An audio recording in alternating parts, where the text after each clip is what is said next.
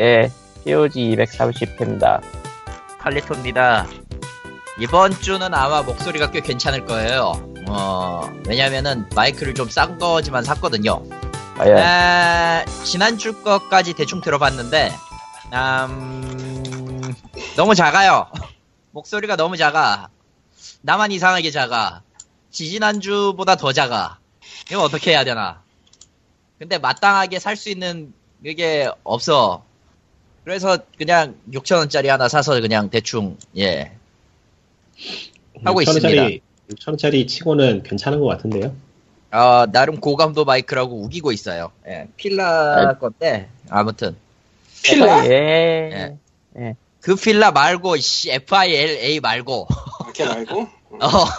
걔 말고. 지금 필라 얘기하니까 거기에 반응하면 안 되지. 거긴 잘했지. 몇 년 전에 제가 예전에 PC로 녹음했을 때는 저도 한 3,000원짜리 마이크 썼었죠. 지금은? 지금은 그 휴대폰 번들. 그렇습니다. 마이크는 그냥 싼 거 쓰면 됩니다. 고장 나면 새로 싼 걸 사면 됩니다. 라는 또 다른 진리를 깨닫네요. 네. 이번 주는 한번 들어보고. 아, 그리고 지난주에 그거 들어갔어? 우리? 뭐, 어떤 거야? 마지막에 그거. 고스트바스터즈? 아, 그거 들어갔는데? 아, 들어갔죠. 왜 들어갔을까요, 그게? 아마 제가 인터넷에서 뭐 클릭하다가 뭐 자동 재생 뭐 그런 거에 걸린 모양인데 타이밍이 미묘하게 좋다고 그냥 냅뒀어요. 뭐 좋은 건 사실이라. 아, 누굴 부를까요, 이럴 때는? 고스트바스터. 예, 그렇죠. 정말 이럴 때 고스트바스터즈가 나타나면 재밌긴 하겠네요. 네, 페이스북 팬페이지는 facebook.com/POGREAL POGREAL입니다. 사연을 주시면 읽고요. 제 코너입니다. 없으면 제 코너는 그냥 그 주에 사라져요. 그리고 게임을 올릴 거예요. 아, 게임을 올리고 있죠. 잘 나가? 근데 그것보다 4대 1이나 했어, 지난주에. 아우. 슬슬 스팅키 재고가 위험한 수준으로 떨어지고 있는데. 사실은 한바탕 보냈는데 대부분이 코코마가 없었나봐. 네. 추가된 게 없어. 난 한바탕 보냈는데. 이번 주는 좀 센 거라면은 역시 브로큰에이지가 있군요. 브로큰에이지라. 코코마조차도 스루하는 브로큰에이지라. 아니, 전 갖고 있어서 이미. 번들로 몇 번 나왔었잖아요, 사실. 아, 그런가요? 처음은 아닌 걸로 알고 있어요. 처음은 아닐 거예요. 뭐 됐고요. 네. 아무튼 이번 주에도 키는 뿌려집니다. 재고가 없으면 광림을 욕하세요. 그럼 광림이 알아서 채워주실 거예요. 알아서. 욕하면 미워. 아, 예. 아, 예. 예. 착한 아이가 됩시다. 아, 저는 착하게 살다가 좆된 경우만 많이 봐서. 아, 도저히 착하게 살 수가 없다. 네. 그리고 저는 중간에 갑자기 사라질 수 있어요. 닭의 가호를 받으셔서. 배고파. 나도 배고파. 지금 앞에 유부초밥 놔두고 내가 지금 뭐하는 짓거리인가 싶은데. 유부초밥이 앞에 있어요, 심지어. 아, 심지어 앞에 있는데 딱 사가지고 오니까 5분 전이야. 야. 안 그래도 지금. 유부초밥도 팔았구나. 그러면은 칼리토님은 팟캐스트 최초의 먹방을. 야, 닥쳐. 먹는 거는 소리로 표현하는 건 별로 좋은 버릇이 아니, 좋은 행동이 아니에요. 예. 그 최초 아닐지도 모르겠어. 좋아봤자. 야, 최초의 코고는 방송을 한 적은 있지. 3년 전에. 예, 어느덧 E3가 또 돌아왔죠, 이번 주에. 그렇죠. 이건 좀 이따 얘기하도록 하고. 예. 아, 근데 재밌는 게. 예. 자는 방송은 아프리카 TV 쪽에서는 예전에 몇 번 있었어. 그거는 남자가 아니잖아. 남자도 몇 번 있었다고 들었는데. 그거는 모르겠다. 그건 들은 적은 없는데 남자분은 아닌 걸로 어쨌든 제 기억엔 넘어가고요. 아, 정확히는 좀, 뭐 하다가 그냥 자는 거 그냥 틀어놨다 뭐 그런 얘기가 있더라고요. 아, 됐어, 거기까지 해. 자, 끄지를 못했다네. 깜빡이고. 그렇지. 그런 거 많지.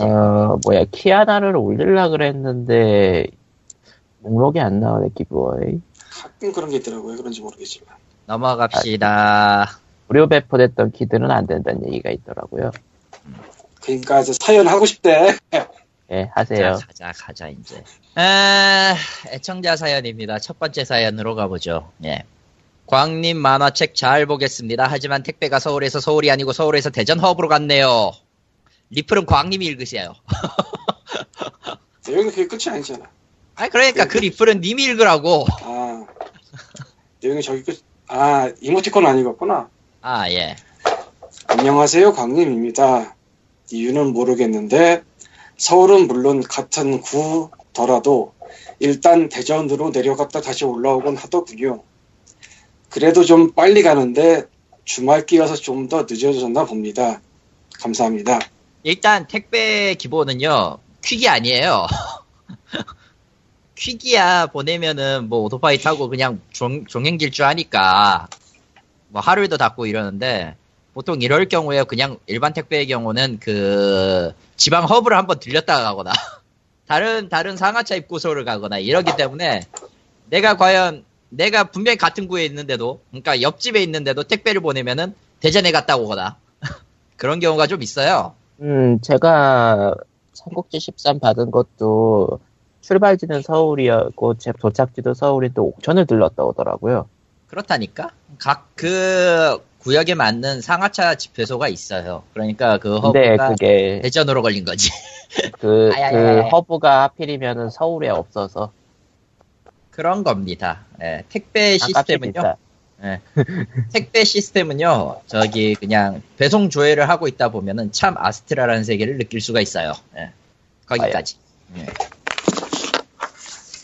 아무튼 좀 더 기다리시면 올 겁니다. 안 오면요, 광님을 욕하세요. 예. 왜 책을 이렇게 예? 나만 심하게 끊기나? 예, 님만 심하게. 나만 심하게 끊기나? 예. 예. 아, 지금 엄청나게 끊겨가지고 지금. 예. 뭐 문제 없었잖아 난. 딴 사람들은 다 괜찮은 거예요? 예. 광님 쪽 수신 회선만 문제 있는 걸로. 자, 그리고 두 번째로 갑시다. 예, 두 번째 사연 글이 있습니다. 오늘 올라왔더라고요, 보니까. 그러니까 정확히 말하면 이거 녹음한 날. 목요일 당일에 올라왔어요. 예. 예, 6월 16일. 예. 예. 안녕하세요. 오랜만에 사연 글을 남깁니다. 주말에 영화 워크래프트를 봤습니다. 저는 와저씨라서 정말 재밌게 봤습니다. 워3 이전 스토리는 잘 몰라서 신기했거든요. 나름 만족하고 재미있게 봤는데 같이 본 아내도 재밌다고 하네요.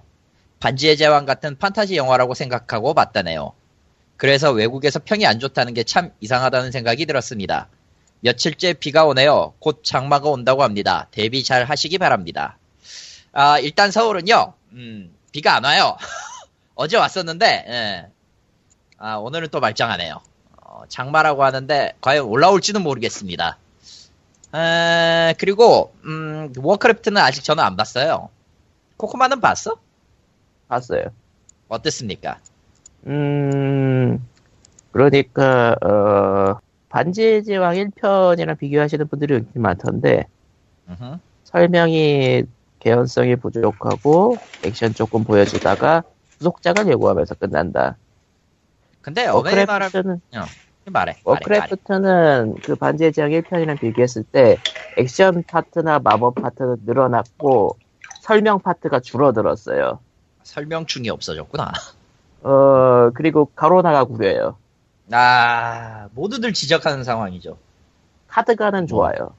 그거는 그 영상 공개될 때부터 짐작하고 있던 거니까요. 근데 카드가는 영상 공개됐을 때 놀림감 삼았잖아요. 영화 내에서는 꽤 멋지게 나와요. 그냥 오크 여성 쪽도 그냥 게임에서, 그러니까 오크 남성 CG 쳐서 처리한 것처럼 여성 쪽도 그냥 똑같이 만들어도 괜찮았을 텐데. 아, 가로 나만 그래요. 아, 그래요? 예. 뭐야 그게? 아, 다른 캐릭터들은 그대로고. 아. 다른 캐릭터들은 CG 처리 다 돼 있고요. 가로나만 혼혈이라는 설정으로 그런 미묘한. 아, 그건 아는데, 아, 그렇게 해버렸구만. 아, 네. 그랬군. 일단 워크래프트에서 평점이 안 좋은 이유는 대부분의 사람들이 월드 오브 워크래프트나 워크래프트 3에 기반을 두고 영화를 보려고 했기 때문 아닌가 싶거든요, 솔직히. 그러니까 일단은 워크래프트 3까지만 알고 있었다라면은요 좀 어리둥절할 내용이 많고, 마치 그런 거죠. 누구 저요 같은 느낌. 와우 해보신 분, 그러니까 이게 워크래프트 기본 트릴로지 팬보다는 와우 팬들을 위한 영화라는 얘기가 많더라고요. 또 워크래프트 오리지널에서는 그런 얘기가 나오는 거야? 그리고 워크래프트에서의 그 영화에서 원작 설정을 좀 바꾼 게 있어요. 뭐 그거는 예, 몇 가지 있긴 하겠죠. 영화적인 입장에서. 그러니까 워크래프트 시네마틱 유니버스라고 해야 되는데 아무튼 그런 상황인데 그래가지고 실제로는 와우를 해본 사람들이 실제 와우에서 나왔던 인물이나 장소가 나온다라는 점에서 평을 많이 줄 수밖에 없는데 외국에서 로튼토마토에서 평가가 낮은 이유는 영화 평론가 중에서 와우를 한 사람이 적다라고밖에 생각이 안 됐네요. 결과적으로 월드 오브 워크래프트에서 나왔던 옛날 얘기들이 옛날 그 오크 대 휴먼의 전쟁이었던 그 1차 전쟁 워크래프트 1이나 곧 2차 대전쟁 워크래프트 2의 얘기가 좀 뒤틀린 게 나왔잖아요. 설정이 바뀐 것도 있고. 네. 그걸 어찌 보면 그걸 영화를 다시 옮겨놓은 과정에서 또 바뀐 거지 뭐.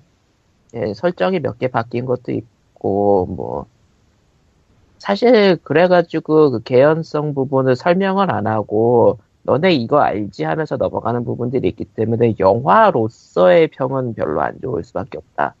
감독판의 네.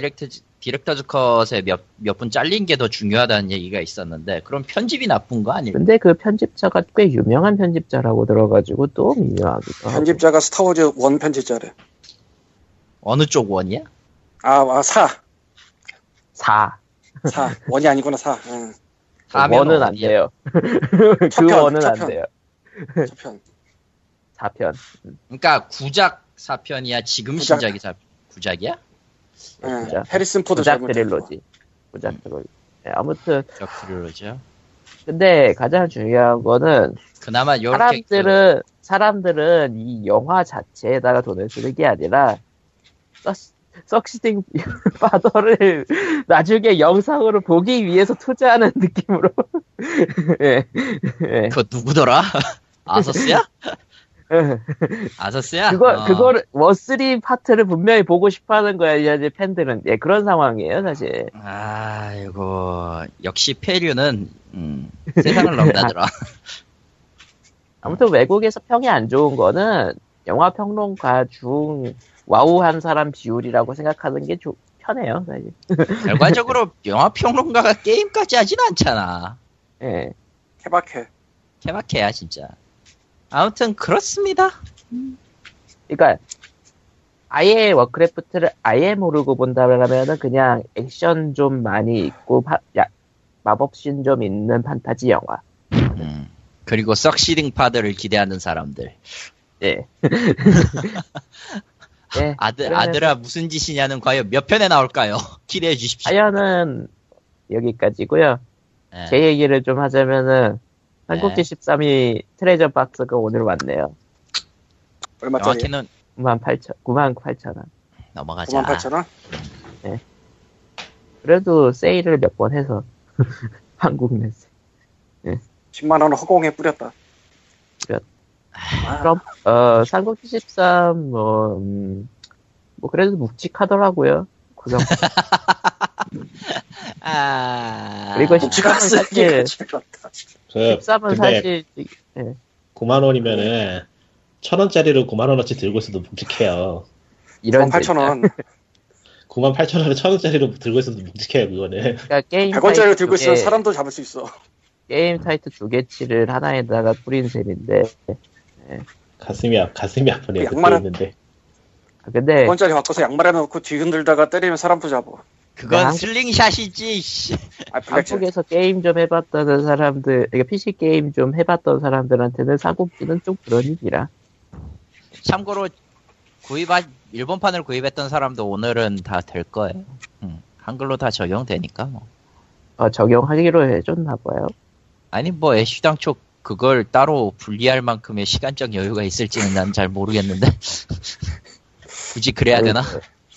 그게 아니고 10시 이전에 등록하면 일본판이 등록되니까 주의하라라는 뭐 그런 공지가 있었어가지고 아, 근데 뭐 패치로 다 들어갔어요. 네, 그렇대요.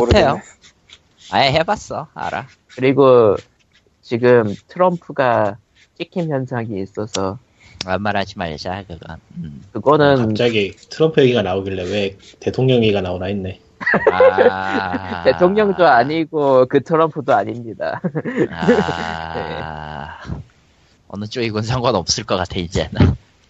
네, 뭐 그럼 다음 얘기. 네, 삼국지 13은 지금 살짝 켜보고 껐어요 지금 그 이거 하느라고. 아, 예, 많이 올라오고 있는데요 내용이. 예, 보고 있으면 좀 속이 쓰려서 저 아무 말도 안 할래요. 뭐 사실 뭐. 내부적인 얘기가 있지만 그거는 나중에 칼리토님을 개인적으로 술자리에서 만나서 얘기하시는 걸로. 아... 그때 쓰는 칼리토도 까먹어야지. 언제까지 담고 있냐. 미안해요. 저는 오래 기억하거든요. 안 좋은 거는 무지하게 오래 기억하거든. 스타스톤. 아, 내가 죽을 때쯤에 있는 회사 다 망하고 죽을 때쯤에 자서전으로 내고 죽을게요. 아, 그 다음에 나는 3일 뒤에 안드로이드로 부활할 거야, 씨발. 그리고 인간 세계의 끝이 도래했다, 이런 거예요? 아니, 인간은 모두 쓰레기로구나 하면서 내가, 휴대폰 안에 기본 장착되는 거야, 휴대폰 안에. 심심이 대신에 칼리토가. 아우, 안 그래도 누가 날 보수로 쓰려고 하더라, 씨. 아휴, 그런 이야기.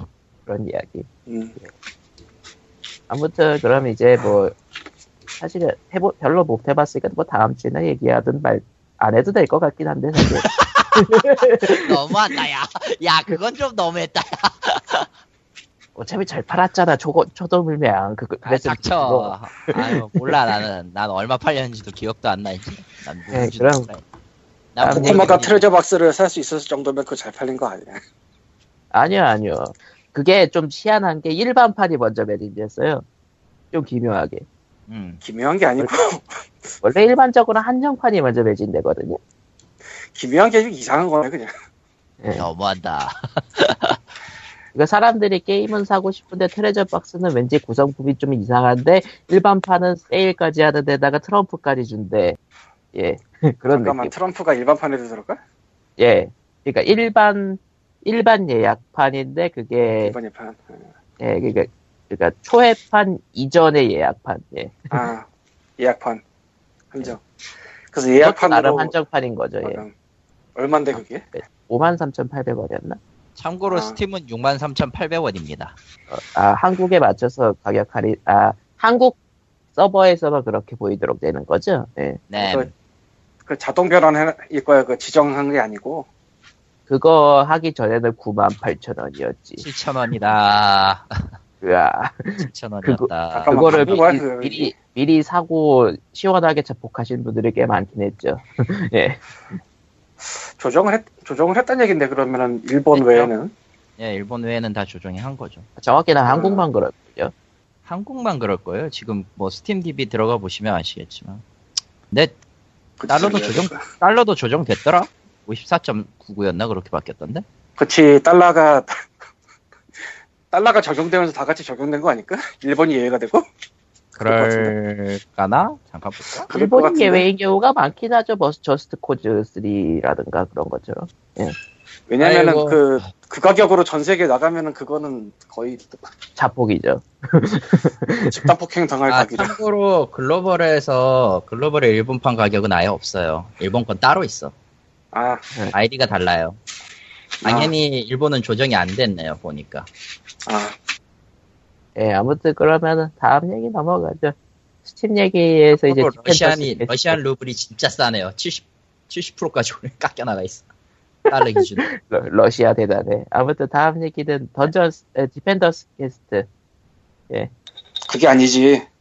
네? 갑자기 찾아오는 뒷공감 만화책이지. 아, 맞다. 이번에는 마지막에 하나 싶어서 그냥 딴 거 하고 있었는데 또 끼어드네요. 밖에 없어 이제. 이게 지금 문서에 적어놓은 걸 할까 아니면 딴 걸 할까 좀 고민이 되는데. 그냥 둘 다 하세요. 둘 다 하기에는 이게 서로 성격이 너무 달라서. 이런. 그냥 딴 걸 할게요. 적어놓은 건 다음 주에 하기로 하고. 이걸 더 빨리 좀 소개해보고 싶다. 이번에 소개할 거는 일본 쪽 책이 아니고 미국이에요. 미국의 그래픽 노블이라 불리는 그런 종류고요. 제목이 WE3예요. WE3. 월드 에너미 3 이거 아니죠? 아니고 그냥 WE3예요 제목이. 님이 그걸 질렀구나 결국. 그러니까 시공사에서 나왔고요. 아 예. 버티고 쪽의 책이고. 아 버티고구나. 작가는 그랜트 모리슨이고 작화는 프랭크 콰이틀리고요. 되게 짧은 책인데 내용은 이제 인체가 아니지 그 동물 실험을 당해가지고 병기가 된 동물 3마리가 겪는 이야기를 짧게 다룬 만화인데. 아 토끼는 아니지? 토끼도 있고 개도 있고 고양이도 있어요. 3마리예요 총. 진진도리 레볼루션 같은 느낌이군요. 아 많이 달라요. 예 그거 아닌가 비슷할지도 모르겠다. 좀 어떤 의미에서 비슷할 수도 있고 시리어스한 면에서 비슷하고. 그러니까 만화가 동물이 나오고 뭐 애완동물이 병기가 된다고 해도 뭔가 좀 가벼울 것 같은 느낌이 있을 수도 있는데 아니고요. 만화에 19세 딱지 붙어 있어요. 아하. 그야말로 피와 살점이 난무하는 만화고요. 굉장히 잔인해요. 찍고 죽인다구나. 근데 그 잔인한 게 그 만화의 메시지하고 굉장히 잘 어울려요.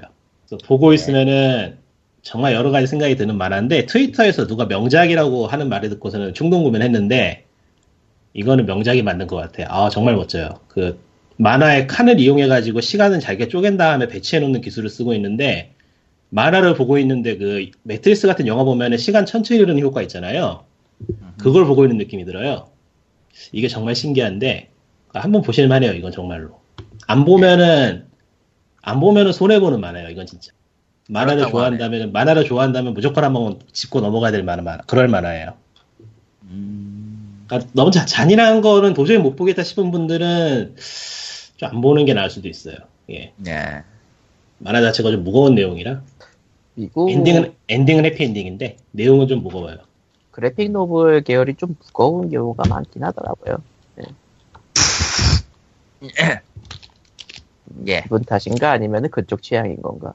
그러니까 이게 미국의 만화 제작하는 그런 시스템에서만 나올 수 있는 그야말로 뭐라고 해야 되나 철저하게 작품으로서 만들어진 그런 만화랄까? 예. 안 팔려도 되니까 작품을 그려보자라는 그런 자세로 만든 그런 만화. 그러니까 다음 주에는 가벼운 거 소개해야지 이제. 아이고야. 가벼운 거 무거운 거 치고는 꽤 짧게 끝날래요. 네, 예, 짧아요. 금방 읽을 수 있어요. 그래서 쓴 거 말고 딴 거 할까? 그래서 리콘과 만화책 시간도 짧게 끝났네요. 네, 근데 보고 있으면은 정말 인간이 개 같다는 생각밖에 안 드는 그런 만화라서. 원래 인간은 지구의 바이러스죠. 아 정말 그 생각밖에 안 들어. 이거 보고 있으면. 개랑 바이러스 욕하지 마라.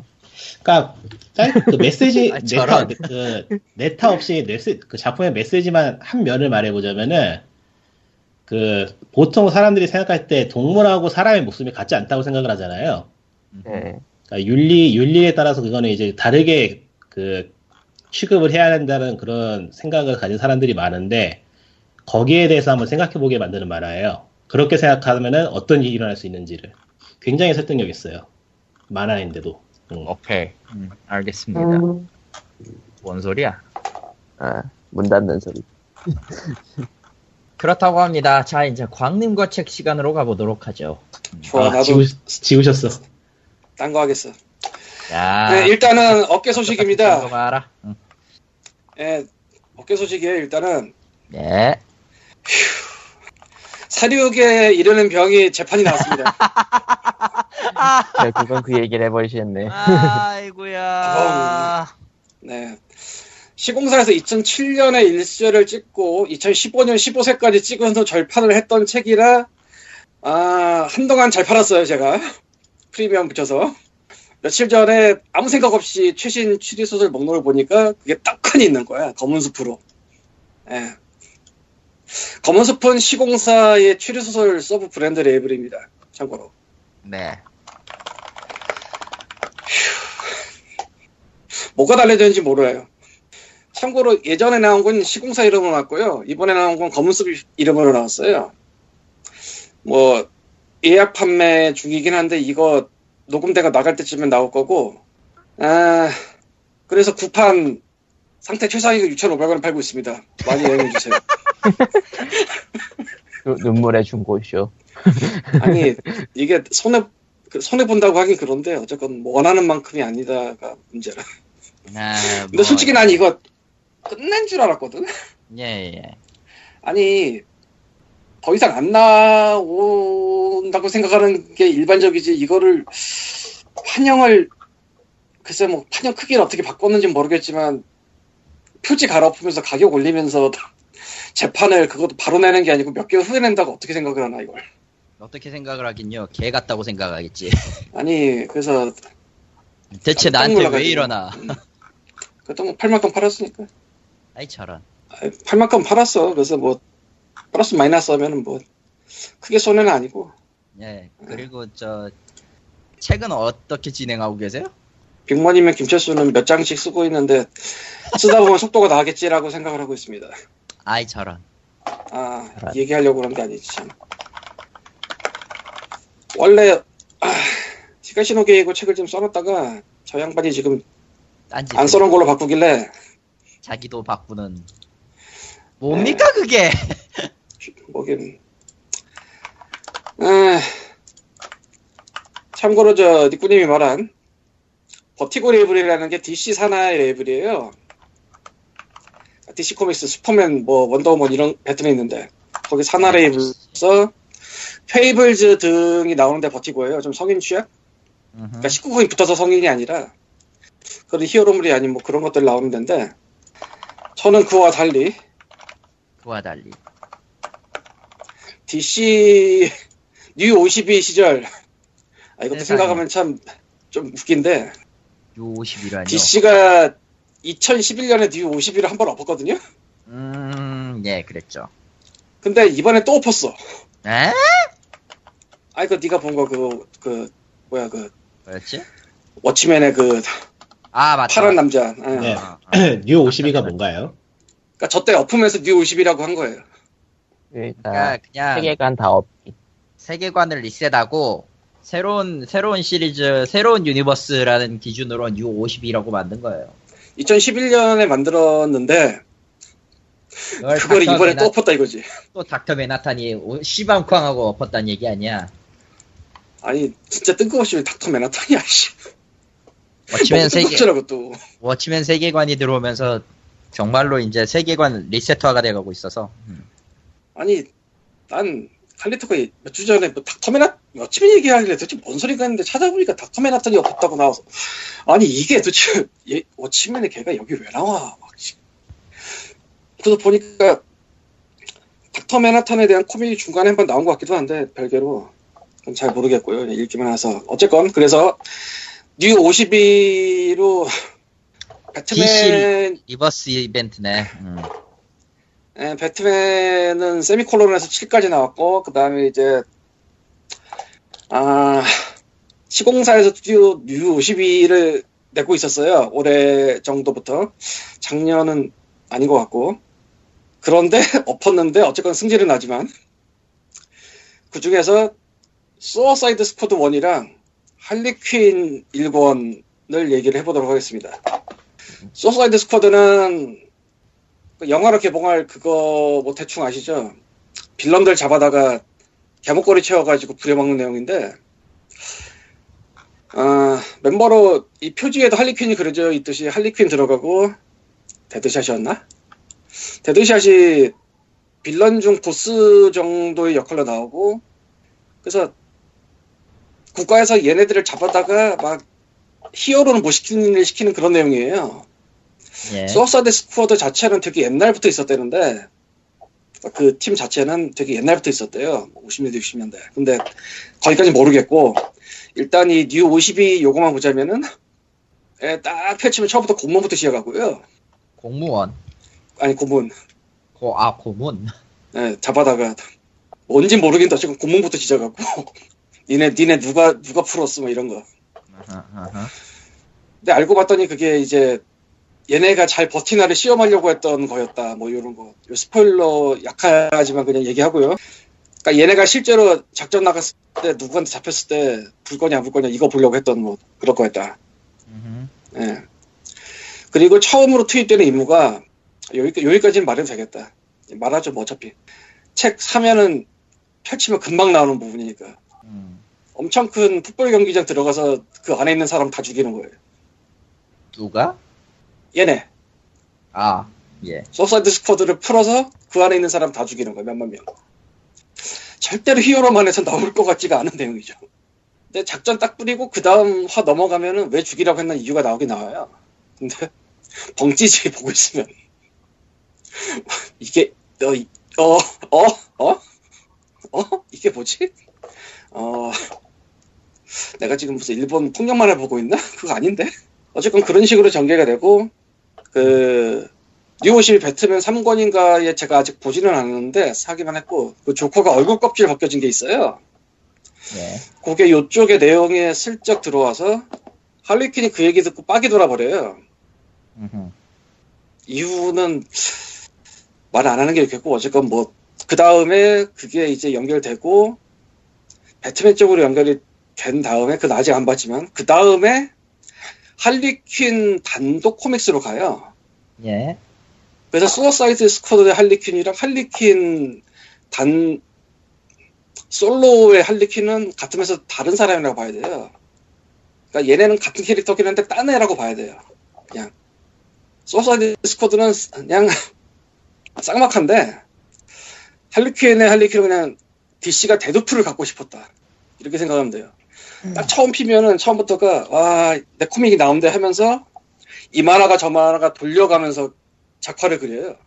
그러니까 누구는 이렇게 그려지고 누구는 이렇게 그려지고 그런 식으로 그러다가 첫 회가 시작을 하는데 첫 회가 할리퀸이 원래 정신과 의사잖아요. 원래는. 예. 그에게 치료받았던 적이 있던 옛날 환자가 유산으로 무슨 건물을 남겨줬다. 그래서 그 건물로 가요. 고담을 떠나 일단. 그래서 고담하고 상관이 없어. 그래서 그 건물에 갔는데 건물 주긴 건물 주는데 이거저거 달린 게 많아서 놀고 먹을 수가 없어. 그래서 낮에는 살색으로 화장을 한 다음에 요양원에 가서 정신과 의사를 하고요. 그러니까 살색으로 화장을 한다는 얘기는 평소에 그 얼굴 안 한다는 얘기예요. 일반 여자처럼 한다는 얘기고 밤에는 무슨 뭐 롤러스케이트 타고 뭐 격투하는 막장 영화 그런 리그에 가가지고 그런 데서 선수로 뛰어요. 그런데 이상하게 살인 청부업자들이 할리퀸을 노리는 거야. 이유는 모르겠는데 알고 보니 그 이유는 점점점 요게 이제 스포일러고. 예. 그리고 원래 할리퀸이 포이즌 아이비랑 친한 설정이래요. 그래서 고담에서 포이즌 아이비가 여기까지 놀러서 같이 자요. 그래서 같이 잔다는 얘기는 그냥 같이 잔다는 겁니다. 친한 친구네 와서. 예. LG 뭐 그런 거 아니고요. 그래서 소프사이드 스쿼드에 상막하던 그 할리퀸과 이 할리퀸 솔로 코믹스 할리퀸 완전히 다른 할리퀸을 봐야 되는데 어쨌건 이 할리퀸 솔로 코믹스를 보면은 딱 드는 생각이 아 데드풀이 갖고 싶었구나. 예. 그래서 뭐 여기는 뭐 상관없고 그거 말고 또 발렌타인데이 때 발렌타인데이 원샷이라고 나온 게 있어요. 한 위슈로. 예. 그거는 배트맨하고 데이트하려고 뭐 하는 내용이에요. 발렌타인데이에 뭐 브루스 웨인 경매로 나와서 배트맨이 아니고 브루스 웨인이라고 해 있구나. 근데 그것도 나름대로 재밌어. 지금도 팔지 모르겠는데. 어쨌건 이 소사이드 스쿼드와 할리퀸이랑 같은 캐릭터가 나오지만 전혀 다른 분위기고 특히 할리퀸은 데드풀을 갖고 싶은 DC의 욕망이 넘실거리는 책임으로 한 번쯤 볼만은 합니다. 참고로 이 U52 엎은 게 가관인데 아까 네. 아... U52 세계관의 정의부터 바뀌었어요. 닥터 맨하튼이 실험으로 만든 세계라는 설정을 따라버렸네요. 알람 무어가 이 소식을 싫어할 것 같은데. 매우 싫어할 것 같아요. 그러니까 저게 원래 DC의 왓츠맨이 있던 게 아니라 판권을 산 거잖아요. 샀다기보다는 획득, 아무튼 중간에 편입된 거거든요. 그렇게 말하니까 나도 헷갈리는데 왓츠맨이 알람 무어 전에 있던 게 아니지 않나? 아무튼 원래 DC 세계관은 아니었단 말이죠. 맞지만 제가. 그러니까 앨런 무어가 그랬을 때 DC 히어로 세계관하고는 달랐지. 근데 이번에 DC 쪽에서 뭐 권리를 어떻게 가져왔는지 그거를 낼름 넣어버렸죠. 권리는 어떻게 돼 있었는지 모르겠네. 원래도 갖고 있지 않았을까 싶은데 영화가 나온 거 보면. 네. 원래 영화 철턴사라고 DC 코믹스에 흡수된 회사가 있었는데 걔들의 슈퍼히어로를 쓰려고 했던 게 워치맨은 원형이에요. 근데 캐릭터가 이상하게 꼬이니까 그냥 아예 오리지널로 써버린 게 그거고 DC 쪽에 있었는지 어땠는지는 정말 모르겠네요. 아무튼 전 일용한 양식이 와서 딸처럼 치킨의 가오를 잠시 사라집니다. 방송이 끝날 때까지 안 올 수도 있어요. 아니, 저런. 꼬는 애 있을게요. 아, 그러지 마. 야. 어이. 아무튼, 닥터 맨하탄이 뉴 52를 만들었다는 설정 하나 때문에 DC는 또 한 번, DC 팬들은 또 한 번 멘붕에 빠질 것 같아요. 특히 앨런 모어는 뭐라고 하실까요? 모르겠는데요.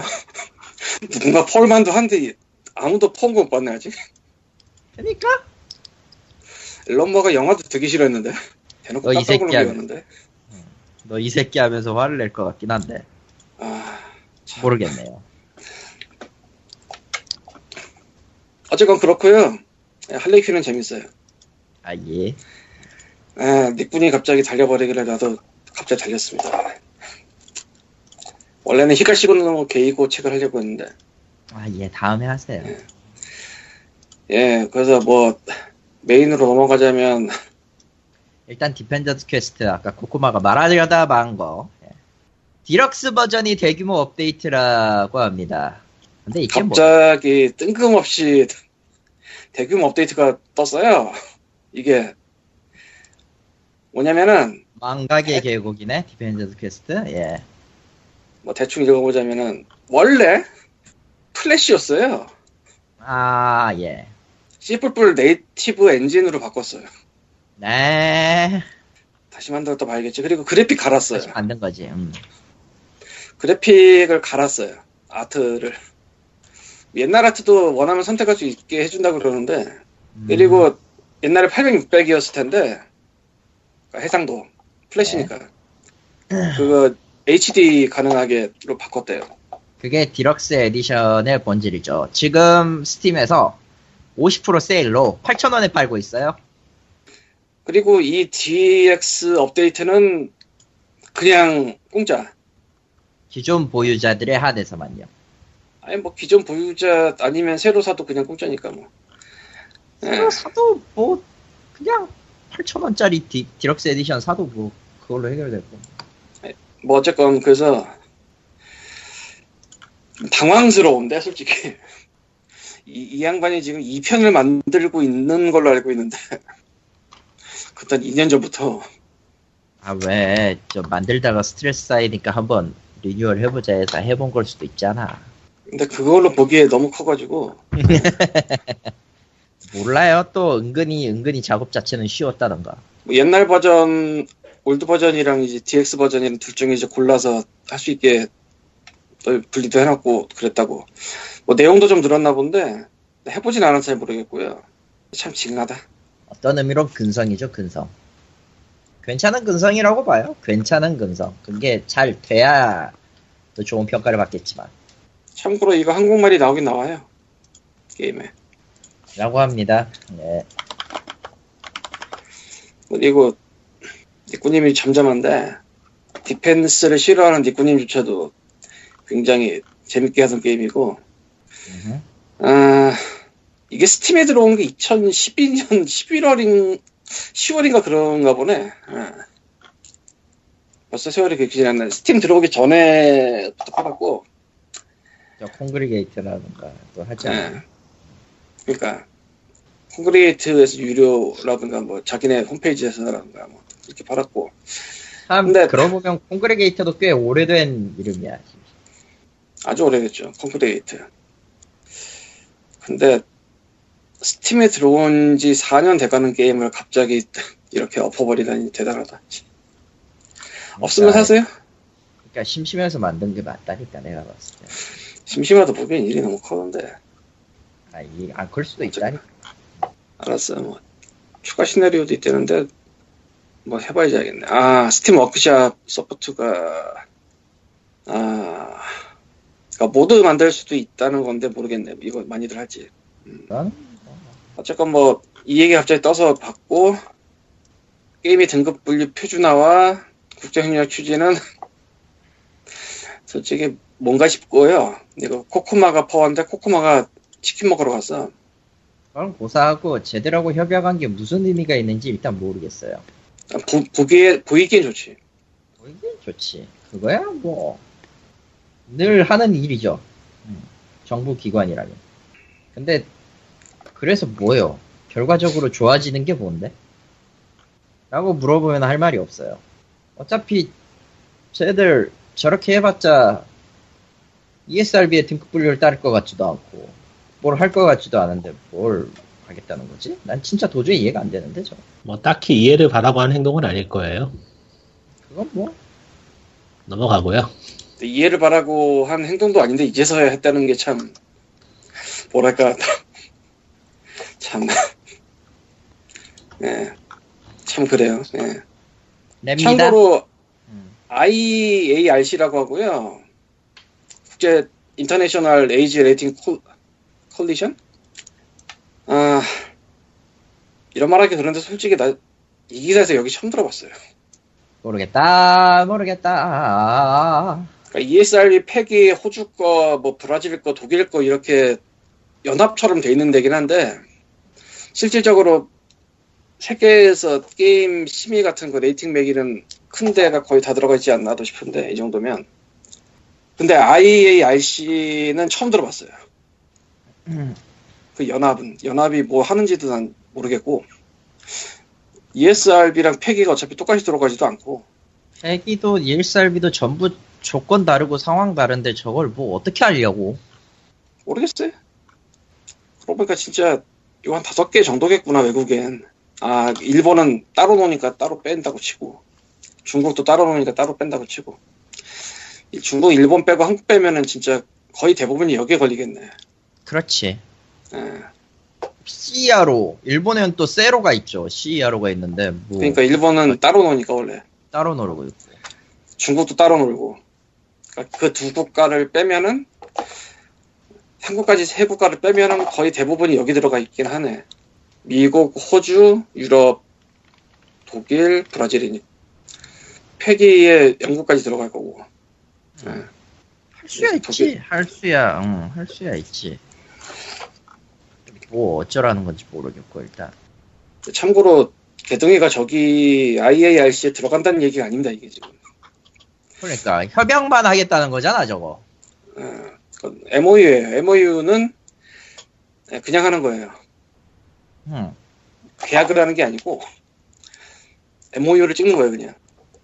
MOU는 그러니까 이거는 회사 같은 게 아니지만 회사끼리 할 때는 계약 전에 그냥 하는 거. 예, 뭐. 그렇답니다. 별 쓸모없는 것 같아요. 개인적으로는 저거 한다고 해서 뭐가 완화되길래 뭘 하길래 전혀 그 인생에 도움 한 푼어치도 뭐가 될 것 같진 않아요. 근데 퍼온 코코마는 사라졌고 우리는 떠들 뿐이고. 야, 떠들 뿐이고. 어쨌건 떠들어도 아무것도 안 바뀔 뿐이고. 주에 네. E3가 하고 있죠? 끝나지 않았어 이제? 끝났을 것 같은데요. 이제 하는 거 아니야? 아니야 13일부터 시작을 했기 때문에 끝났을 거예요 아마. 끝났어요 지금. 아니 그 13일부터 시작을 한 게 컨퍼런스가 시작을 한 거고. 컨퍼런스 실제로 6월 14일에서 16일까지인데 오늘까지네. 오늘이 막날이네. 근데 미국 시간대로 따지면은 아직 16일 안 됐다고. 15일이니까 금요일날 끝나겠네요 대충. 네. 어쨌건 뭐 E3 컨퍼런스 난 이번에 하나도 안 봤거든요. 안 예, 봐도 상관없어요. 안 봐도 상관이 없을 정도로 뭐가 없어요 진짜로. 이게 가장 중요한데 E3가 분명히 뭔가 이슈를 내고 뭘 하고 어쩌고 저쩌고 하긴 했는데 결과적으로 이목을 끌만한 게 전혀 없었다는 게 문제예요. 있지 않았나? 나름. 에? 뭐가? 나름 있지 않았나? 전혀? PSVR 뭐 이런 거. 아 전혀? 뭐 칼리턴님이야 원래 저러니까 넘기기로 하고요. 뭐 있다면 있긴 한데. 저기야. 맞아 원래 저랬어. 그래도 저기요 여기요? 예? 사실은 말할 뿐이니까 덤덤하게 넘기기로. 저도 셀프거든요. 뭐 올해 E3에 별 볼 일 없을 거라는 건 다들 예상하고 있던 바이기 때문에 뭐 실제로 별 볼 일 없긴 해요. 그러니까 E3라는 게임 쇼라기보다는 뭐랄까 그냥 어쩔 수 없이 한다는 느낌이 팍팍 묻어나는 그런 구성이었달까. 그 뭘 뭐냐 그 동네 지자체 정말 어디 산골짜기에 모르는 동네 축제 같은 느낌이 돼버리죠. 아, 그 정도는 아니고. 에이. 내가 봤을 그런 건 아닌 게 여전히 그 프레스 쪽에서는 E3 한번 열리면은 기사 수가 폭등을 해요. 제가 구독하고 있는 거 보면은 평상시에는 피드가 한 100개 정도 들어오는데 최근에 150개, 160개니까 거의 2배가 된 거죠. 거의 2배. 거의 2배라는 게 더 슬프다. 그때 빼면 없다는 얘기잖아, 그냥. 그러니까 뭐 간단하게 줄여보면은 뭐 자세한 내용들은 다른 데서 보시면 될 것이고 각 게임별로 관심 있는 분들은 다 찾아보실 테니까 굳이 얘기할 필요 없을 것 같고요. 분위기만 짚어보자면은 크게 세 군데죠. MS하고 소니하고 닌텐도. 나머지는 뭐 그냥 없어도 될 것 같아요.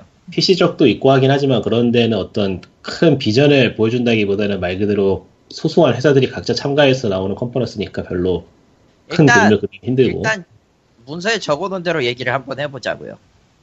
뭐 적어놓은 건 없는데 어쨌든 회사명은 있으니까 문서에 적어놓은 게 없어가지고 그냥 총괄해서 한번 치고 끝내려고 그러는데 쳇 그런 건 없어. 얘기할 거는 있어. 굳이 얘기하면 자기가 얘기할 거 없다 이런 것은 뭐하는 짓이야. 그게 바로 내 알잖아. 예 먼저 하세요 그러면은. 일단 마이크로소프트는 엑스박스 1에 S를 발표했어요. 그리고 동시에 자신들도 키넥트가 쓸모없다는 걸 대충 인지를 한 모양이에요. 그러니까 이게 마이크로소프트는 이해는 가면서도 여전히 소통에 문제가 있다고 보는 게 그 컨퍼런스만 보면은 엑스박스 1 S하고 프로젝트 머시기하고 같은 제품으로 알기 딱 좋아요. 그러니까 보니까 다른 제품이더라고. 그러니까 엑스박스 1 S는 조만간 나올 엑스박스 1의 신형이고 프로젝트 뭔가요? 그 새로 나온다는 기기는 그 4K 지원하는 거. 4K인지 뭔지 그건 진짜 별 관심이 없었어. 고해상자를 지원하는 별도의 기기가 하나 더 나오는데 그거는 엑스박스 1 S가 아니고 또 다른 기기인가 봐요. 예, 그런 것 같아요. 내년 말에나 나온다는 걸 벌써 공개해 버렸는데. 그러니까 저게 지금 왜 저런 꼴이 났냐면 나중에 얘기하겠지만 네오 때문인데 플레이스테이션 4. 정작 E3에 공개를 안 하고. 그 전까지 뭐 개발자 사이트에 들어갈 수 있었던 사람이나 알고 있었던 정보를 슬슬 풀어놓으니까 MS가 쫄려가지고 갑자기 한 것 같다라는 느낌도 들거든. 솔직히 얘기하면 난데없이 4K가 나오는 것도 좀 그렇고. 글쎄요. 그거야 뭐 없진 않겠죠. 근데 없진 않겠죠. 모르겠어요. 정확하게 왜 회사들이 이러는지는 알 수 없고 그러니까 아무것도 안 할 수는 없는 상황이라서 어쩔 수 없이 움직이고 있다는 느낌이 들긴 해요. 소니든 마이크로소프트든. 그냥 그거 빼고 외적인 면에서 보면은 UHD 있잖아요. UHD. 예. UHD 해상도의 모니터가 점점 가격이 떨어지고 있거든요, 지금. 예. 그것 때문에 이제 보급이 되니까 만들어보자는 느낌도 사실은 좀 있어요. 왜냐면은 이전까지 24, 26인치 정도의 UHD 모니터는 그야말로 그냥 폭등이었거든요. 한 4, 5, 60만 원 하는 게 지금은 한 20, 30만 원대로 반토막이 났으니까 거의. 근데 여전히 콘솔만큼은 모니터보다는 TV 쪽을 주 타깃으로 봐야 되기 때문에 그렇죠. 앞으로도 한동안은 그 UHD 해상도를 지원하는 TV가 대중에게 보급이 될 거라고 생각하기 힘들거든요. 워낙에 비싼 제품이라서. 인치를 감안하면은 그러니까 보통 TV를 요새는 작은 화면은 안 쓰니까 웬만해서는. 그러니까 최소한 40인치 이상은 돼야지 UHD가 어느 정도 의미를 갖기 때문에 비싸요. 그러니까 미국은 TV가 싸도 해도 만만한 가격은 아니에요, 사실. 그거를 못 사면 모니터로 갈 수도 있긴 하지만 모니터는 또 TV가 아니라서 이것저것 불편한 점이 있는 게 사실이고. 그리고 그러니까 이게 미묘하게 그 출력 단자도 좀 달라. 엑스박스의 그 UHD 지원과 4K 해상도 지원은 개인적으로 좀 위험해 보이는 게 미국에서 살아본 경험으로 생각을 해보면은. 그렇게 빨리 바뀔 것 같지가 않아요. 예전에 했던 그 블루레이 꼴락이 딱 좋아 보인달까? 또는 3D 모니터. 그러니까 UHD, 그러니까 4K 해상도가 보급되기 전에 다른 게 껴들어가지고 이도저도 아닌 상황이 될 것 같은 느낌이 들었어. 그러니까 케이블 회사나 이런 영상 매체들이 같이 따라가줘야 되는 게 해상도인데 글쎄요. 그게 과연 그렇게 돈을 쓰려고 할까요? 아닐 것 같아서. 뭐 그건 나와보고 나서 동향을 알면 되겠지 뭐. 그리고 뭐, 언제나 말하는 화질이 좋아지고 고해상도가 되면 제작비가 올라간다부터 시작해서 그러니까 많은 개판이 또 터지겠지. 그러니까 당장 넷플릭스나 그런 데가 UHD를 지원해야 하는데 회선도 문제가 되죠. 그럼 이제 그렇지. 그러니까 이게 모르겠어요. 뭐 데이터 같은 거야 회사들이 더 많이 가지고 있겠죠. 소니나 MS가 더 많이 가지고 있을 테니까 그쪽에서 움직이고 있는 게 뭔가 타당한 이유가 있다고 생각을 해봐야 될 것 같아요. 현재로. 아니야, MS는 일관적으로 이번 시작하고부터 지금까지 바보였어. 아, 부정은 못하겠네요. 일관되게 바보였어. 이게 일관성이 MS의 멋진 점이고. 그러니까 이번에 MS의 컨퍼런스의 요지는 게이머. 재작년인가에 TV 얘기만 한다고 사람들이 열받았더니 이번에는 게이머 얘기만 지겹게 하더라고요. 한 20번 넘게 나온 것 같아. 발언하면서. TV. 한번 책방이라도 볼까? 그러니까 이번에 MS가 하고 있는 거는 제발 우리를 떠나지 말라. 우리는 준비가 되어 있다. 반격의 시작이다. 이러는 거 그런 느낌으로 이제 어떻게든 붙들려고 하는 게 느껴지는데. 슬림 기종 내놓는 것도 그런 느낌이고 아무래도. 그래서 그런지 컨퍼런스 보고 있으면 막 짜증나요. 내용이 그래? 그 미국의 전형적인 그 게이머라는 스테레오타입 있잖아요. 아. 걔네 그 사람들이 좋아할 만한 것만 잔뜩 가져와서 뿌린 바람에 아, 저 보고 있으면 짜증나더라고요. 그리고 결과적으로 그렇게 얘기하는 건 징징이 같은 느낌 아니야? 그건 아닌데 게임 가져온 게임들이 전체적으로 너무 예전에 제가 싫다고 했던 그런 것들 있잖아요. 그 아이고야. 총싸움에 피 튀기고 뭐 그런 것들 다 그런 거라서. 근데 E3 몇 년간 그랬잖아요, 애초에. 그러니까 작년에는 그래서 그걸 벗어나는 것 같더니 올해 또 그래요.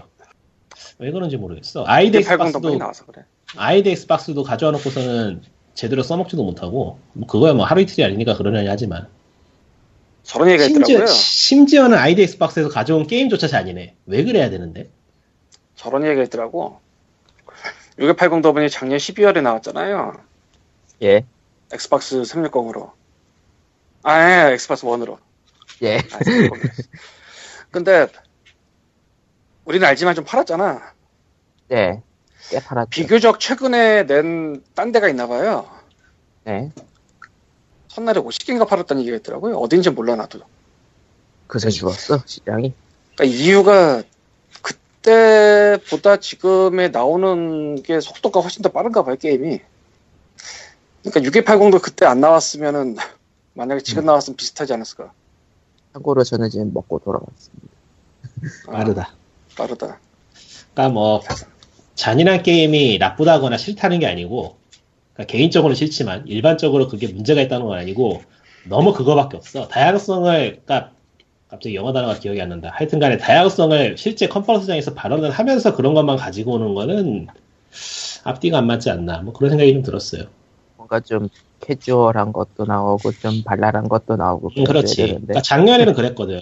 그러니까 장르는 같더라도 분위기는 다른 게임들이 나오고 좀 다른 사람들을 포섭하려는 느낌이 드는데 올해는 그게 없어요. 그냥 말 그대로 게이머라는 그 기준에 부합하는 사람들에게만 어필하겠다는 게 팍팍 보여가지고 짚고 부수고 쟤네들이 지금 엄청 딸리고 있구나 생각이 들더라고. 컨퍼런스 보는데 절박한 거죠.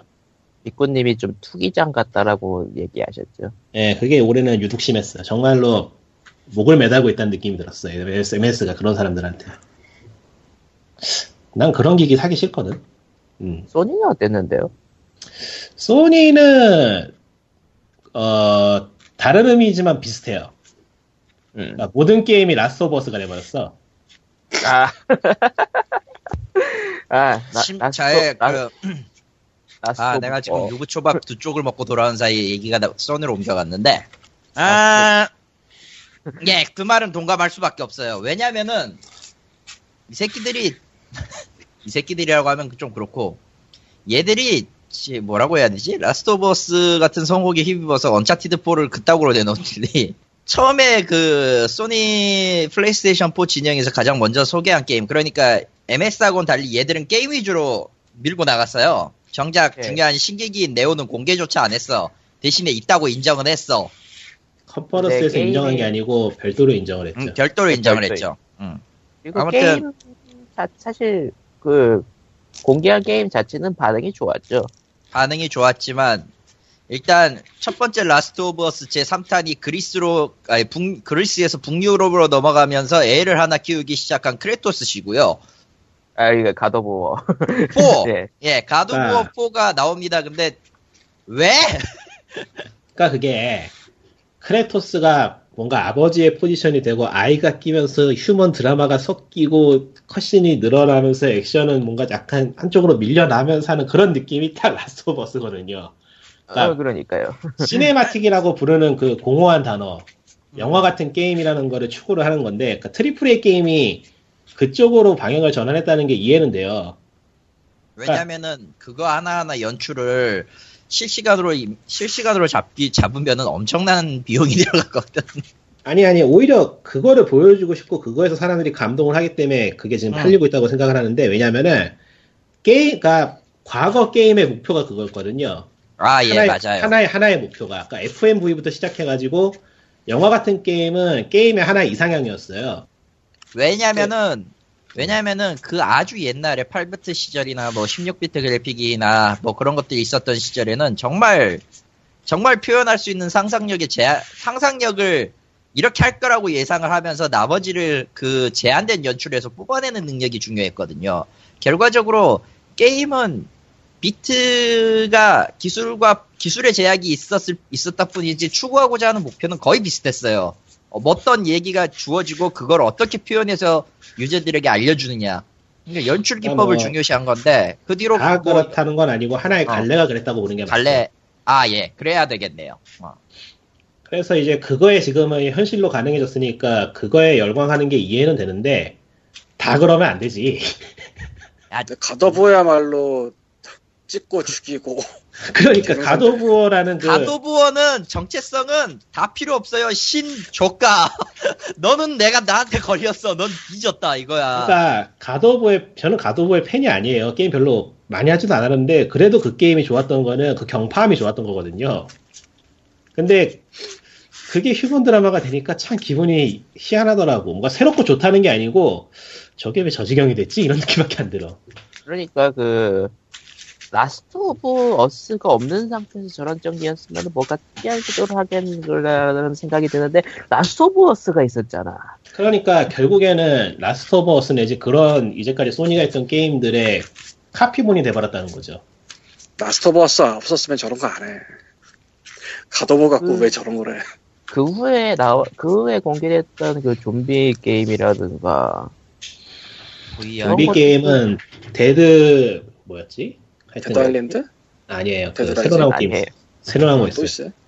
그거는 이제 와서 좀비 게임에 그렇게 돈을 때려박는 거를 승인한 사람들은 머리를 잘라야 되고요. 그것도 라스트 오브 어스 얘기가 나왔죠. 사실 사람들 얘기. 그거는 일단은 액션 게임에 치중하고 있는 것 같긴 한데 지금 와서 좀비가 개떼같이 쏟아진다고 사람들이 감동하진 않죠. 그 회사가 어디예요? 모르겠어요. 어디인지. 소니 쪽에서 퍼스트 파티로 만드는 게임인 것 같아요. 정작 예, 하세요. 그러니까 MS는 기존의 그 게이머라는 분류에 속하는 사람들에게 어필하려고 온갖 예를 쓰고 있고, 소니는 또 소니 나름대로 생각하는 게이머들에게만 어필하고 있어요. 그러니까 밖으로 나가려고 하잖아, 얘네들이 지금 또. 네. 아, 이게 왜 이렇게 계속 반복이 되는지 모르겠는데, 그러니까 시장이 커지니까 리스크를 질 수가 없어가지고 계속 갇혀서 돌아가는 것 같아요, 보면은. 아니면은 E3라는 쇼 자체가 그렇게 특정 대상을 정해놓고 거기만 타겟팅할 수밖에 없는 쇼일 수도 있고. 지금 타이밍이 그러니까 그럴 수밖에 없는 타이밍일 수도 있어요. 소니 컨퍼런스 깜빡이진 게 있네. 코지마 히데오가 나왔었잖아요.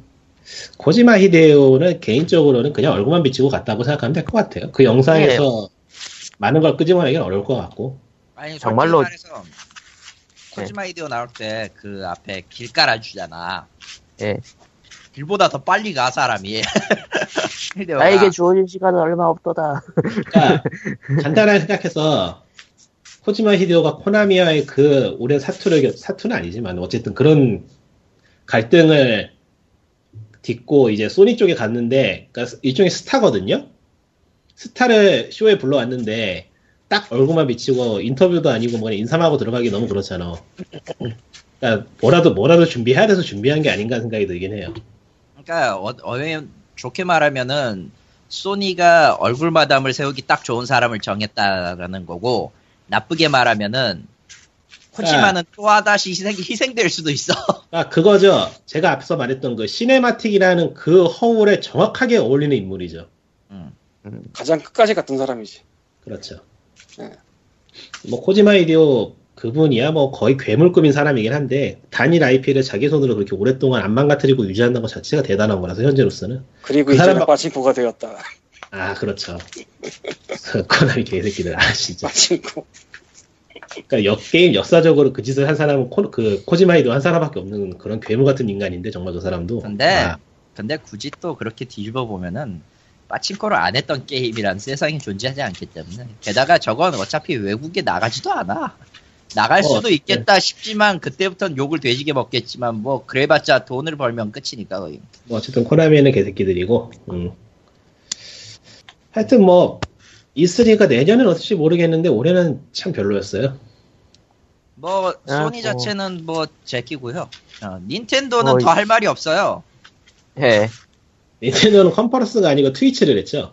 네. 원래 그렇게 하지 않아, 걔네? 아, 아니요. 컨퍼런스 할 때는 걔네들이 의외로 컨퍼런스 잘해요. 그 다른 영상을 마련해가지고. 왜냐면은 가장 큰 원인은 이와타 사토루 씨가 돌아가셨기 때문이고 첫 번째. 아, 맞아. 그렇고 그게 있지. 그게 제일 커요, 사실. 왜냐면은 이와타 사토루 씨는 어찌 되었든 자기 직함이라는 대표이란 직함을 딱 버리고. 컨퍼런스 할 때 엔터테이너로서 움직였거든. 나름. 네, 나름대로 엔터테이너로서 움직였기 때문에 그만큼 호응을 이끌 수 있었는데 이제는 그럴 상합탑이 될 사람도 없어요. 게다가 지금 바뀌어있는 대표는 어떤 방식으로 닌텐도를 운영할지도 감이 안 와요. 그런데 이제 와서 이와타 사토루의 행보를 그대로 따라한다? 그건 있을 수 없는 일이고요. 당연히. 그래서 한 게 뭐냐.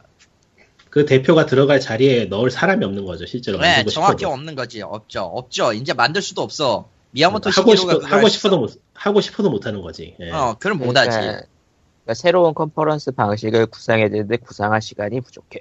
예, 그리고 그렇다고 해서 그 이와타 사토루 씨랑 가장 친했던 닌텐도 아메리카의 그 지사장을 계속 앞으로 내세울 수도 없는 노릇이고요. 그렇죠. 일종의 결국 그 사람은 고정되어 있는 인물일 뿐이니까. 그렇지. 그러다 보니까 닌텐도가 할 수 있는 게 굉장히 제약이 걸려버렸어요. 그래서 한 짓이 뭐냐. 47분간 포켓몬 소개만 하고 끝났어. 아니에요. 그거 젤다 됐어요. 젤다 몇 분밖에 안 되잖아. 근데 거의 한 30분을. 젤다 엄청 오래 했어요. 저 보다가 너무 오래 해서 껐어요. 아, 그래? 네. 페이퍼 마리오. 근데 하긴. 페이퍼 마리오? 젤다보다 커서 모르겠다. 아, 그랬어요?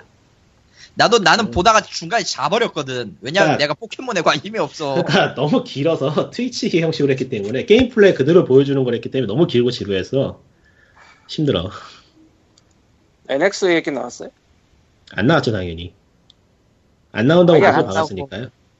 안 한다고, 그러니까 풀스포 네오 때처럼 닌텐도도 NX는 E3에서 내놓지 않겠다라는 거죠. 이번 E3가 재미없다고 사람들이 단언을 한 게 NX 안 나온다고 확언을 했고 네오도 안 나온다고 확언을 했고 엑스박스 뭐가 나오든 말든 별로 관심이 없고 사람들이 그러니까 없어 애초에. 그리고 현재 콘솔 그 사이클이 어떤 대단한 게 또 튀어나올 만한 사이클은 아니고 뭐 플스 VR이 있긴 하지만 그거는 말 그대로 사람들이 모르니까. 아, 근데 플스 힘들고. VR은 가격이 너무 세. 아, 물론 싸긴 해요. 싸긴 한데 52만 원 세다. 잠시 닌텐도 얘기로 돌아와서 젤다 신작을 공개했는데 이게 보고 있으면 드는 생각이 그 닌텐도도 최근 변화하는 게임에 맞추려고 참 노력을 많이 하더라고요. 근데 이번 건 아닌 것 같아. 젤다 신작 그 오픈월드 비슷하게 만든다는 그거? 오픈월드 비슷하고요. 그러니까 딱 잘라면 스카림하고 비슷해요. 스카이림보다는 제노블레이드에 가깝긴 하겠지만 제노블레이드 해본 기억이 나면 제노블레이드보다 스카림에 가까워요 오히려 진짜로. 아니다 최근에 그 서바이벌 게임들 있잖아요. 러스트 같은 그런 종류들 그런 거에 가깝다. 그런 거에 비슷한 생각하면 돼요. 맞아. 링크가 집 짓는 거야 그러면? 뭐 짓진 않고 크래프팅은 있어요 보니까. 집 짓겠네. 자, 링크가 좀비랑 싸워? 크래프팅이라고 하기도 좀 예매한 그런 종류의 아주 기초적인 무언가긴 한데 하여튼 있긴 있는 것 같아요. 그러니까 보면은 제다의 정신력 자체가 잘 짜여진 레벨 디자인으로 한 단계 한 단계씩 클리어하는 재미가 있던 게임인데 저런 식으로 만들어버리면 무슨 의미가 있나 싶어서 제다의 끝이야, 나한테. 시간의 오카리나가 오픈월드이긴 했지만은 그 당시에는 그 시도 자체가 대단한 거였으니까 재밌었지만 지금 와서 그걸 한다고 재밌을까 싶어서 미묘해요. 그리고 저 뭐 스카이를 HD 다운되면서요. 모르겠는데. 네. 베데스다 컴퍼니에서 따로 있었구나. 10월인가 11월인가에 뭐 나온다고 그러던데. PC 무료 업글이라고. 네. 그리고 이번에 DLC 목록을 공개하면서 욕 좀 먹었고요. 스카이림? 스카이림이요? 아니 그 폴아웃 4. 아. 폴아웃 4는 만게임이에요. 제가 여러 번 얘기했잖아요. 예. 네, 만게임이죠. 몇십 시간은. 몇백 시간이에요. 예, 아무튼 그렇고 그 EA는 무료 업그레이드라고. 예. 아, PC판 무료 업글? 그건 하든지 말든지 알게 뭡니까? 이 느낌이에요, 진짜로. 예. 스카이림은 예. 나도 있지만 PC판 한 번도 손대본 적 없고 넘어갑시다. 그런 건 많이 팔았다는 건 인정하는데 난 저게 재밌는지는 잘 모르겠어. 모두 떡질이 나겠지. 저 HD 만약에 PC판 HD가 나오잖아? 그럼 HD급의 무료 떡질이 계속 될 거야. 모든 저들은 절대 바뀌지 않을 거야. 올해 베데스다는 디스아너드 2를 보고 가면 돼요. 아 그건 되겠다. 예, 디스아너드 1편도 훌륭한 게임이었기 때문에. 예. 아케인 스튜디오는 마이트 메이지 그거 만들 때부터 떡밥이 보이는 회사였기 때문에 뭐 기대해볼만 해요. 예. EA는요, 배틀필드 1 당연히 나왔고요. 그리고 배틀필드 1하고 이것저것 나왔지만은 콜 오브 신작이 떡 발렸죠. 아, 콜 오브 듀티 신작? 예, 진짜 떡 발렸어. 아, 우주로 나온 거 인피니티 워페요? 예. 왜? 아, 트레일러 안 보셨어요 이번 거? 안 봤어. 제가 콜 오브를 자주 까잖아요. 네. 근데 지금 현재 제 기대작 1위가 콜 오브이 됐어요. 세상에. 왜 다른 사람들은 타이탄폴 2라고 얘기할까요? 뭐 어쨌든 EA 쪽은 트레일러는 쩔었어요. 예. 늘 EA... 하는 짓이긴 아니지만. 타이탄폴은 별로 마음에 안 드는 게 멀티 게임이라서. 아 싱글도 들어있다 했나 이번에? 뭐 배틀필드 예. 싱글 생각해 보면은 별로 기대가 안 돼서. 아, 뭐 그렇습니다. 예. 그러나 모든 그 타이탄 성애자들은 또다시 타이탄폴 2를 사겠죠.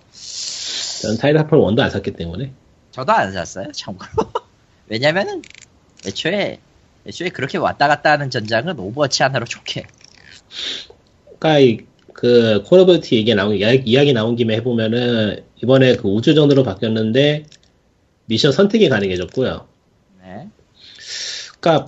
시리즈를 거듭하면서 좀 바꿔보겠다고 발버둥 치는 건 있었는데 이번에 와서 좀 성과를 거둔 것 같다. 영상을 보면은 미션 선택도 가능하고 접근 방식도 예전에 딱 하나였는데 이번에는 좀 여유를 둔 것 같아요. 이런저런 방법을 해볼 수 있게. 뭐 나와 보면 알겠지만. 예. 유비는요. 고스트리콘 그 와일드 머시기 그거 하나 내놨고 당연히 와치독스 2 있고 그리고 더 디비전 얘기가 2개 나왔는데 예. 아무짝에도 쓸모가 없어요. 그냥 다 관심 받기야. 그냥 데스티니가 그렇게 한번 좀 무너졌다 살아난 경험이 있긴 하지만은 디비전도 그렇게 될 수 있을지는 회의적이네. 내가 봤을 때는 그거 없어요. 내가 지금 디비전을 오랫동안 봉인하고 있는 거 보면은 대충 알고 있어. 대충 알 수 있죠. 그러니까 UBI는 트레일러하고 실제 게임하고 차이가 너무 자주 많이 나서 별로 믿을 수가 없어요. 정말 귀 큰 놈은 믿으면 안 된답니다. 유비. 내가 안 해도 하는구나 이제. 그거는 이미 꽤 퍼져 있는 별명이라. 심지어 어느 게이머론에서도 인용했던 것 같은데. 뭐 어쨌든 유비 쪽 게임은 프리오더를 하는 게 아닙니다. 예. 네. 절대 나오고 나서 한 달 정도 다른 게임도 프리오더 해봤자 별로 좋을 거 없어요. 하지 마세요. 네, 모든 게임 프리오더 안 하는 게 좋습니다. 저기 네. 한국에서 콘솔 게임 파는 거야 프리오더 하면은 특전이 많이 딸려오니까 한다 쳐도 하고 싶어도 못 하지 씨발. 이번에. 슈타인즈 게이트 제로에 나와가지고 할라 했는데 다 팔렸더라고. 어디서 나와? 예? 뭐가? 그건 또 어디서 나오는 거야? 벗어나는 게 무슨... 나오겠지 뭐 알게 뭐야. 아, 그 얘기로? 모르죠 뭐. 뭐 그게 뭐 다음 얘기는 뭐 캡콤은 캡콤은 뭐 하는지 모르겠어요. 레지던트 이블 7 하나. 레지던트 이블 7을 공개했는데 지금 들리는 소문을 하면은 트레일러는 그냥 시연용이었고 실제 게임은 완전히 다른 게임이라는 얘기가 들리더라고요. 레지던트 참고로 레지던트 이블 7은 아주 웃긴 게 일본판은 바이오 해저드 7이라고 쓰고 레지던트 이블이라는 부제를 달았고요. 네. 북미판은 레지던트 이블 7이라고 쓰고 부제를 바이오 해저드로 달았어요. 네. 아주 개판이구만. 뭐 하여튼 영상 자체는 굉장히 충격적이었는데, 그러니까 사일런트 힐 내지 뭐 예전에 나왔던 그 PT라는 그 테스트용 게임, 예, 그게 연상되는 그런 영상이 쭉 이어지다가 마지막에 갑자기 레지던트 이블이 떠서 깜짝 놀랐는데, 그러니까 다들 바이오 하자드 1 때 그 호러 느낌을 살리려는 건가? 라는 원보다 더 심하죠. 거의 다른 게임급인데 사일런트 힐급이에요, 진짜로. 예. 근데 실제 게임은 들리는 얘기에 의하면은 그건 다 뻥이다라는 얘기가 들리고 있어서 알 수 없네요. 뻥은 열어봐야 알겠죠. 노맨즈 스카이는 이번에도 출연할 거라 생각했는데 안 해서 좀 의아했고 열심히 개발하고 있는지. 그건 기대 안 하는 게 낫지 않나 싶고. 나오면은 헬로 게임즈에서 만드는 거? 응? 헬로 게임즈에서 만드는 그거 얘기하는 거 아니에요? 회사는 모르겠네요, 어딘지. 하여튼 우주 여행하는 그거. 등록은 해놨는데 너무 비싸. 그거하고 림보 만드는 회사 인사이드란 게임을 MS가 계속 밀어주고 있는데 이번에 스팀의 페이지가 떠버렸죠. 예. 나오긴 나오는군. MS가 불쌍해요. 그러니까 윈도우 10 익스클루시브도 아니고 스팀에 나와버려요. 예. 그거 굉장히 자주 있던 일이라. 그렇긴 하지만. MS가 스스로 들고 오는데 스팀에 뭐. 그러니까 스팀은 그냥 다 먹고 있다고 보면 되니까 뭐. 그리고 조이드 게임이 있었는데 제목이 기억이 안 나네. 조이드는 왜 이제서야?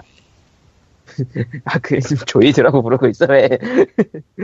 조이드가 아마도 조이드처럼 생겼단 말이지.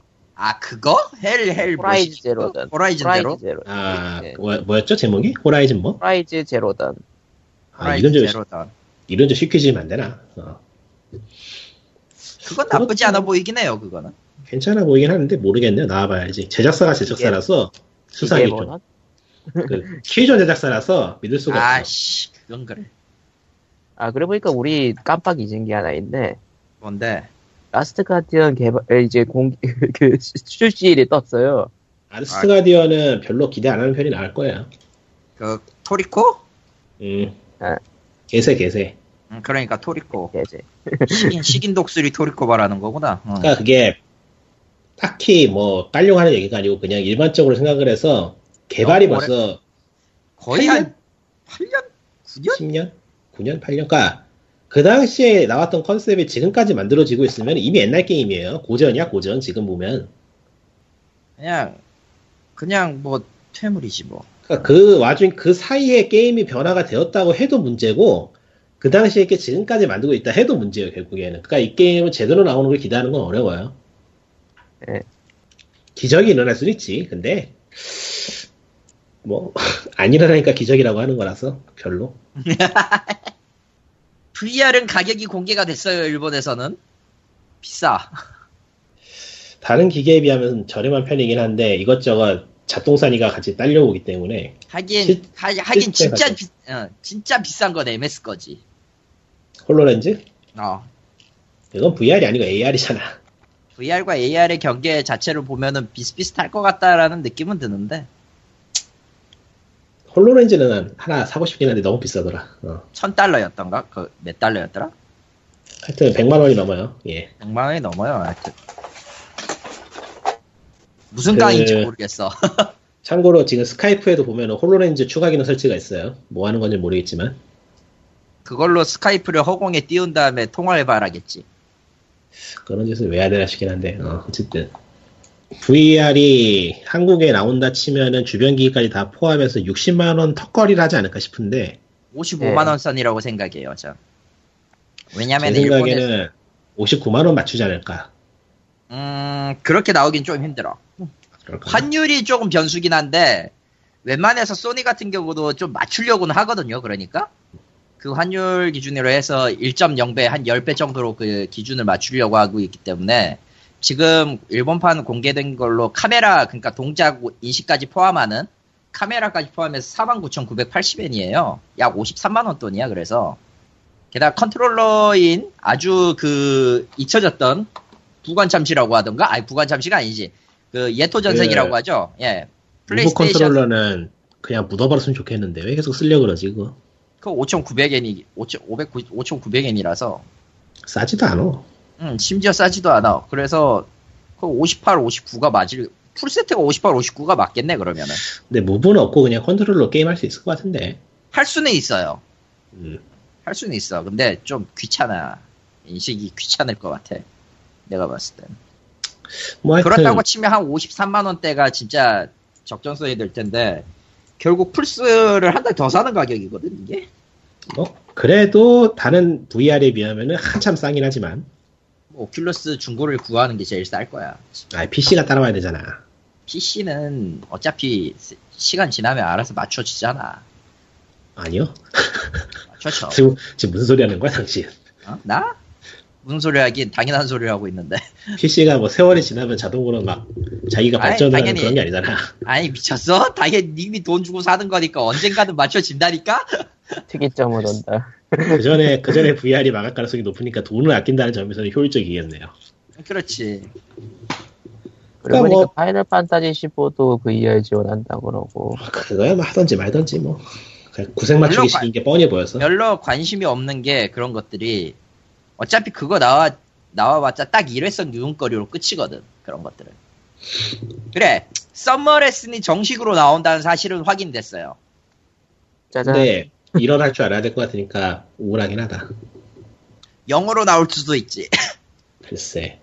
아마 소니가 하는 짓 생각하면 영어로 나올 확률 높아요. 영어 인식까지는 될 거야. 왜냐면은 음성 인식 계열에서 기본적으로 네, 영어와 일본어는 들어가게 돼 있거든. 네, 영어로 발음해서 우리가 인식시키려고 시도를 하는 것보다 일본어를 배워서 인식시키는 게 훨씬 빠를 거예요.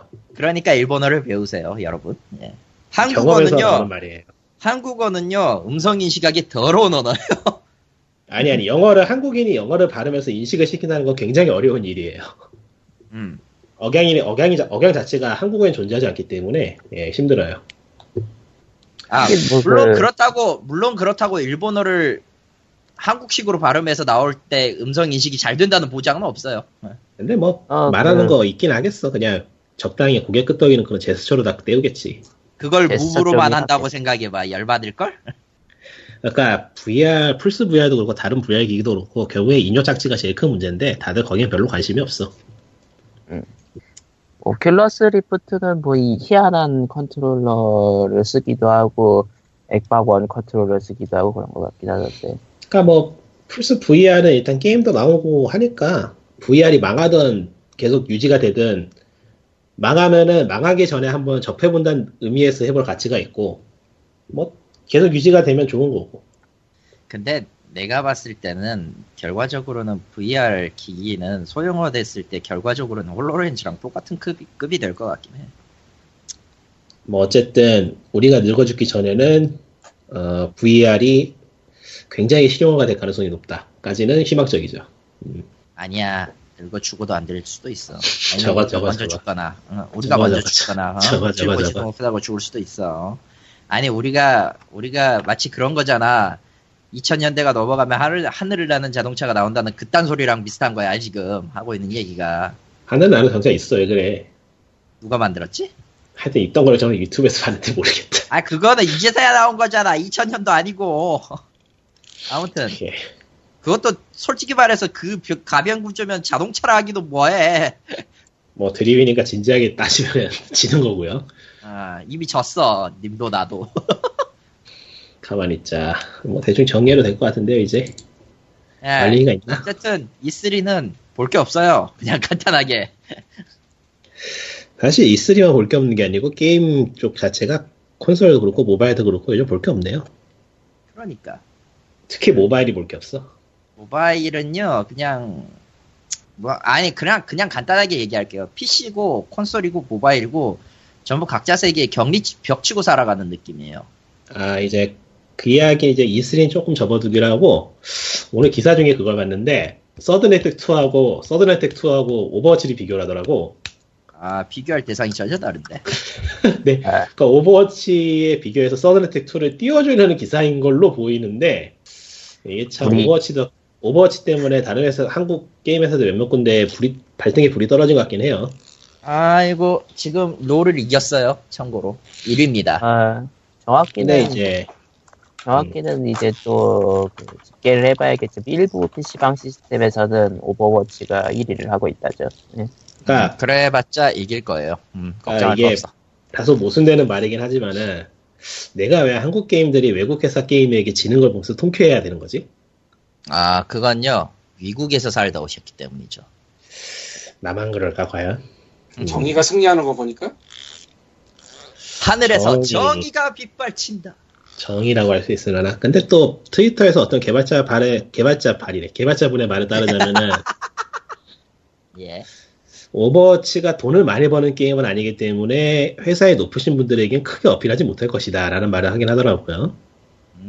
아, 그러니까 대세는 모바일이다? 아니지.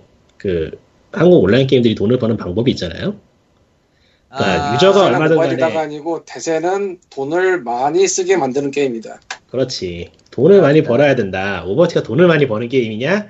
글쎄라는 거지, 그 사람들에게는. 그 사람들에게는. 예, 높으신 분들에게는. 네. 참 암적인 존재인데. 뭐라고 할 말 없어요. 이미 뭐 넥슨이고 NC고 다 이제 게임은 뒷전으로 접어두고 다른 장사하려는 것 같고. 다른 장사야 뭐 진작에 하고 계시잖아. 그러니까 게임을 이용하고는 있지만은 그게 메인이 아닌 거지. 게임을 이용한 장사긴 한데 게임을 만들거라는 그런 장사는 아닌 거지. 말 그대로 게임을 하나의 어떤 상품으로서 유통만 하는 거니까. 그러니까 미묘하게도 캡콤이 와인 만든다고 욕할 처지가 아니랄까? 아예 애초에 게임 회사들 거의 대부분은 다 엄한 데에서 시작을 했어. 그러니까 굳이 얘기를 해보자면은 캡콤이 와인을 만드는 거는 도덕적으로 문제는 없어요. 네. 전혀 문제 없지. 그래, 근데 심지어 출품해가지고 평가도 좋다잖아. 근데 그러니까 코나미가 헬스센터하고 세가가 아케이드하고 파친코만 아니면은 뭐 크게 도덕적으로 문제될 건 없어요. 근데 아니야. 한국 쪽은 글쎄.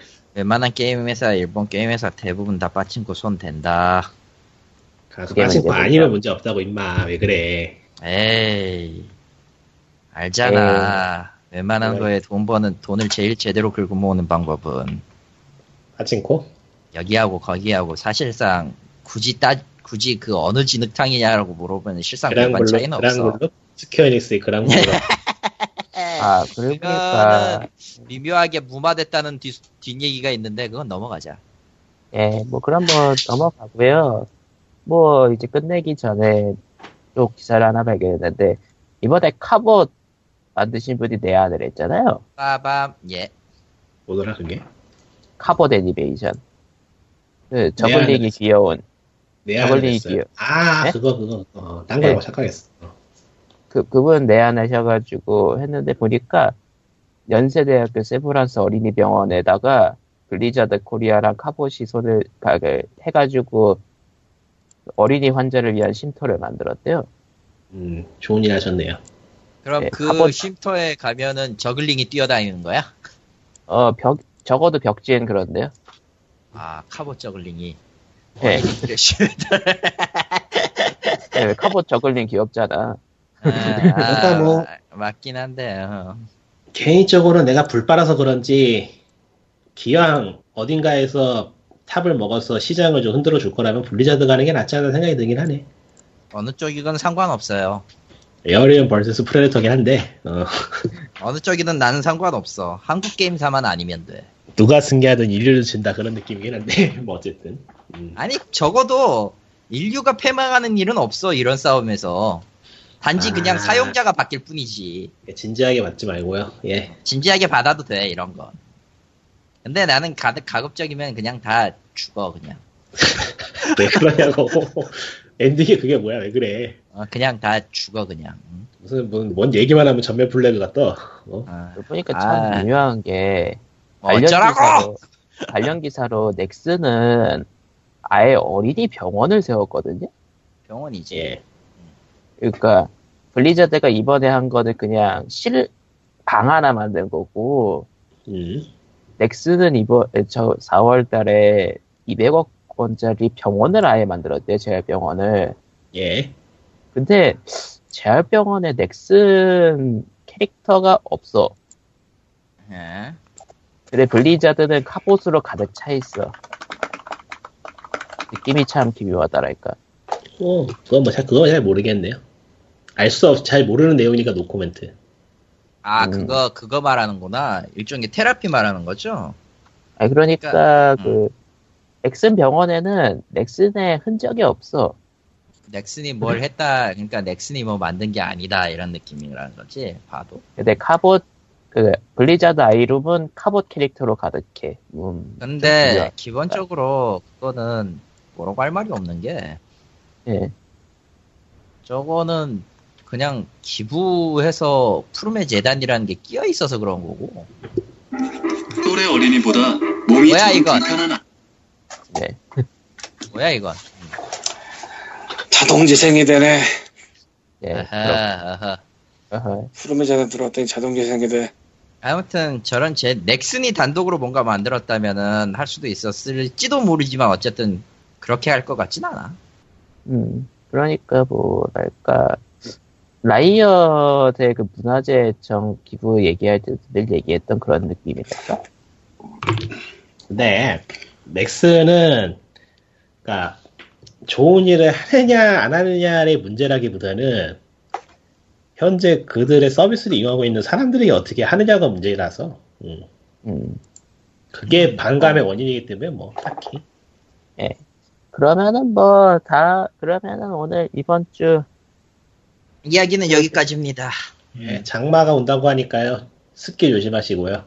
장마하고 나발이고 비나 좀 많이 와서 다 망해라 제발.